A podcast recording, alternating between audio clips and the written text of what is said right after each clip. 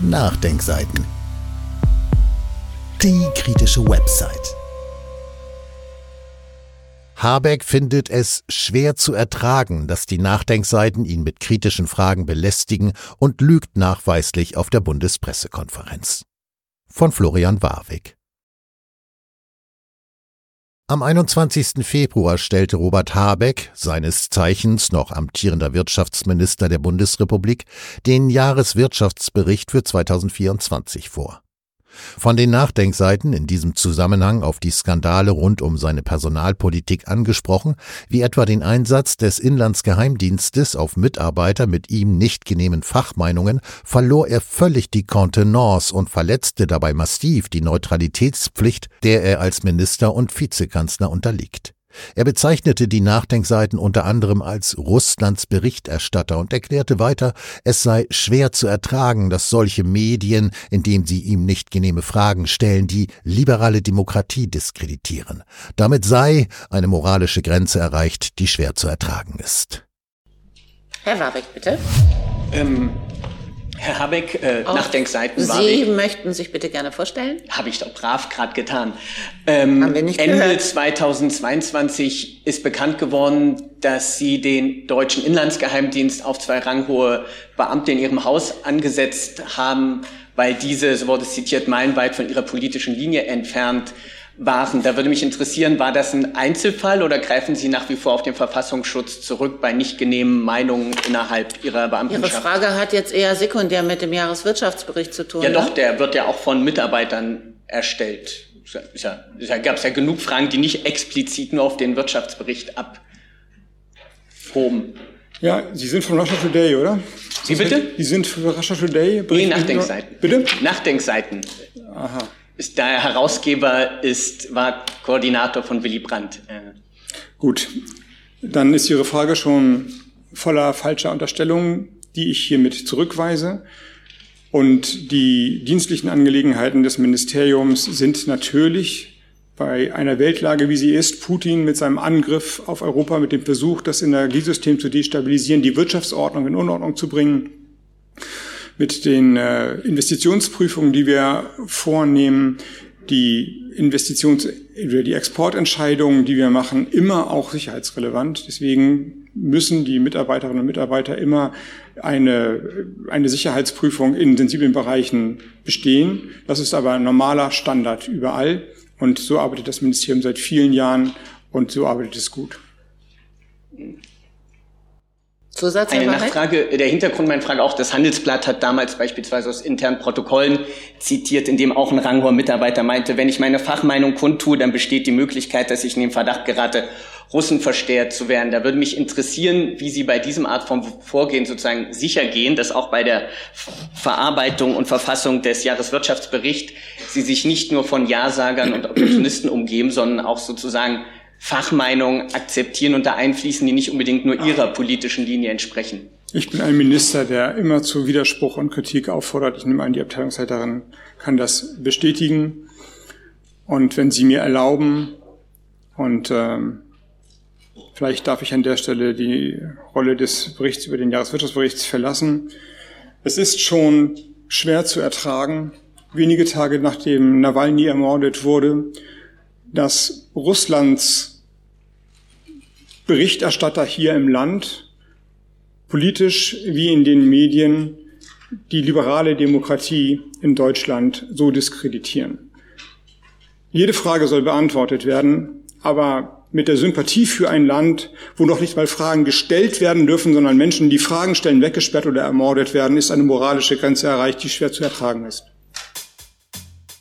Habecks Aussagen im Faktencheck. Forciertes Missverstehen, Verdrehungen, nachweisliche Lügen und Unterstellungen. Obwohl ich mich zu Beginn deutlich als Journalist der Nachdenkseiten vorgestellt hatte, reagiert Habeck mit der forcierten Gegenfrage nach Russia Today, ganz dem Motto folgend: Hinterfragt ein Journalist mein politisches Agieren, dann kann es nur ein Agent Moskaus sein. Da war man in der Bundesrepublik schon in den 70er Jahren des letzten Jahrhunderts in großen Teilen der Politik weiter.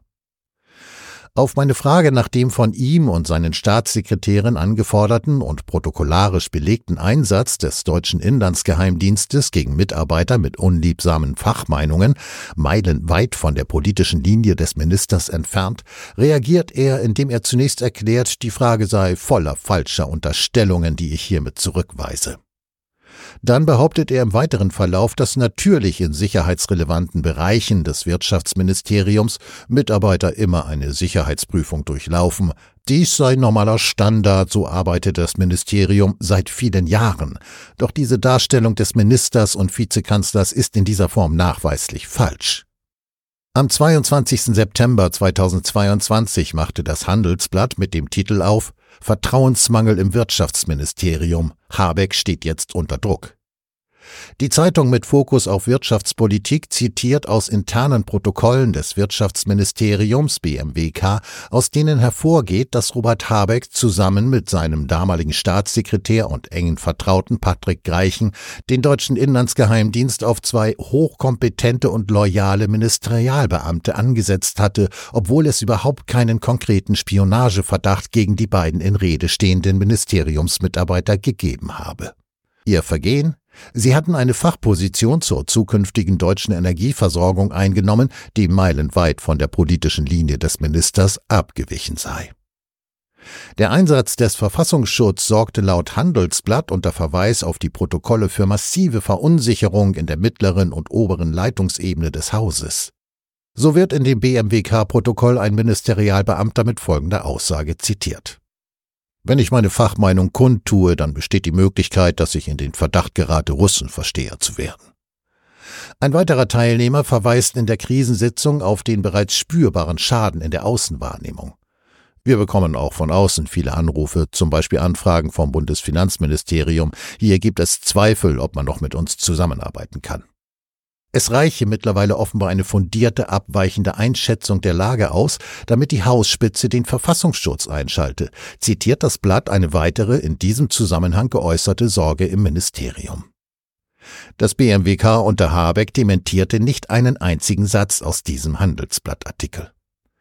Das Nachrichtenportal Telepolis berichtete in dem Zusammenhang zudem mit Verweis auf altgediente Ministerialbeamte, dass kein Vorgang bekannt sei, dass zuvor ein Wirtschaftsminister je die Dienste auf seine eigenen Leute ansetze.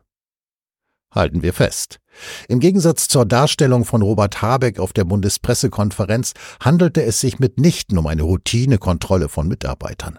Tatsächlich wurde proaktiv auf seine Initiative hin und laut lang gedienten Beamten erstmalig in der Geschichte des Ministeriums der Inlandsgeheimdienst in dieser Form gegen eigene Mitarbeiter eingesetzt. Das heißt, Robert Habeck hat auf der Bundespressekonferenz in seiner Rolle als Minister wider besseres Wissen die Darstellung des Handelsblattes, und auf nichts anderem beruhte meine Frage, als Unterstellung bezeichnet und den Vorgang selbst als angeblichen Standard, der seit Jahren so üblich sei, bezeichnet. Diese Form der wissentlichen Falschdarstellung kennt man umgangssprachlich auch unter dem Begriff Lüge oder in seiner neudeutschen Fassung Fake News. Doch damit noch nicht genug der Verfehlungen des Wirtschaftsministers auf der Bundespressekonferenz. Indem er dann im weiteren Verlauf die Nachdenkseiten und deren Parlamentsberichterstatter verbal massiv angeht und in der Endkonsequenz mindestens unterschwellig bedroht, verstößt er unmittelbar gegen die sogenannte Neutralitätspflicht, der er als Minister und Vizekanzler unterliegt, vom versuchten Eingriff in die Pressefreiheit ganz zu schweigen. Die wissenschaftlichen Dienste des Bundestages schreiben dazu in einem Fachgutachten mit dem Titel Neutralitätspflicht von Regierungsmitgliedern und parlamentarischen Staatssekretären unter anderem: Die Äußerungsbefugnis einzelner Minister ist auf ihre Ressortzuständigkeit zu beschränken. Habecks zynische Instrumentalisierung des Todes von Nawalny. Rufen wir uns Habecks diesbezügliche Aussagen in Reaktion auf die Frage der Nachdenkseiten noch einmal im Wortlaut in Erinnerung. Es ist schon schwer zu ertragen, wenige Tage nachdem Nawalny ermordet wurde, dass Russlands Berichterstatter hier im Land die liberale Demokratie in Deutschland so diskreditieren. Jede Frage soll beantwortet werden, aber mit der Sympathie für ein Land, in dem Fragen noch nicht mal gestellt werden dürfen, sondern Menschen, die Fragen stellen, weggesperrt oder ermordet werden, ist eine moralische Grenze erreicht, die schwer zu ertragen ist. Der amtierende Wirtschaftsminister erklärt also die Nachdenkseiten, weil diese ihn als deutsches Medium nach belegten internen Vorgängen in seinem Ministerium befragt hatten zu Russlands Berichterstatter, die mit dieser Art der Fragen angeblich die liberale Demokratie in Deutschland diskreditieren. Der Vizekanzler der Bundesrepublik Deutschland instrumentalisiert hier den bisher ungeklärten Tod eines russischen Oppositionspolitikers in einem Straflager, um kritische Fragen an ihn zur Personalpolitik in seinem Ministerium zu delegitimieren. Dann, jetzt wird es fast tragikomisch, unterstellt der noch amtierende Minister den Nachdenkseiten ohne jeden Beleg Sympathien für Russland, indem laut ihm Menschen, die Fragen stellen, weggesperrt oder ermordet werden.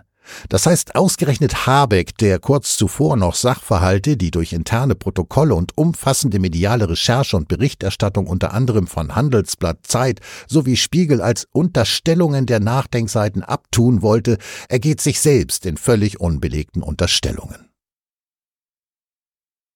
Resümee: Wenn überhaupt jemand die liberale Demokratie diskreditiert, dann ist es Robert Habeck höchstpersönlich. Hier können Sie sich die komplette einstündige Bundespressekonferenz von Robert Habeck zum Jahreswirtschaftsbericht anschauen. Verlinkt am Ende des Artikels. Dieses Audio konnte nur entstehen, weil zahlreiche Leser und Leserinnen die Nachdenkseiten fördern und durch Spenden unterstützen.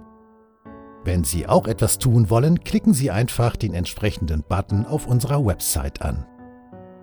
Übrigens, Sie können uns auch bei iTunes, SoundCloud und YouTube hören und wenn Sie mögen, gerne unseren Kanal abonnieren und eine positive Bewertung für uns abgeben. Wir freuen uns über Ihre Unterstützung und die Weiterverbreitung unserer Inhalte.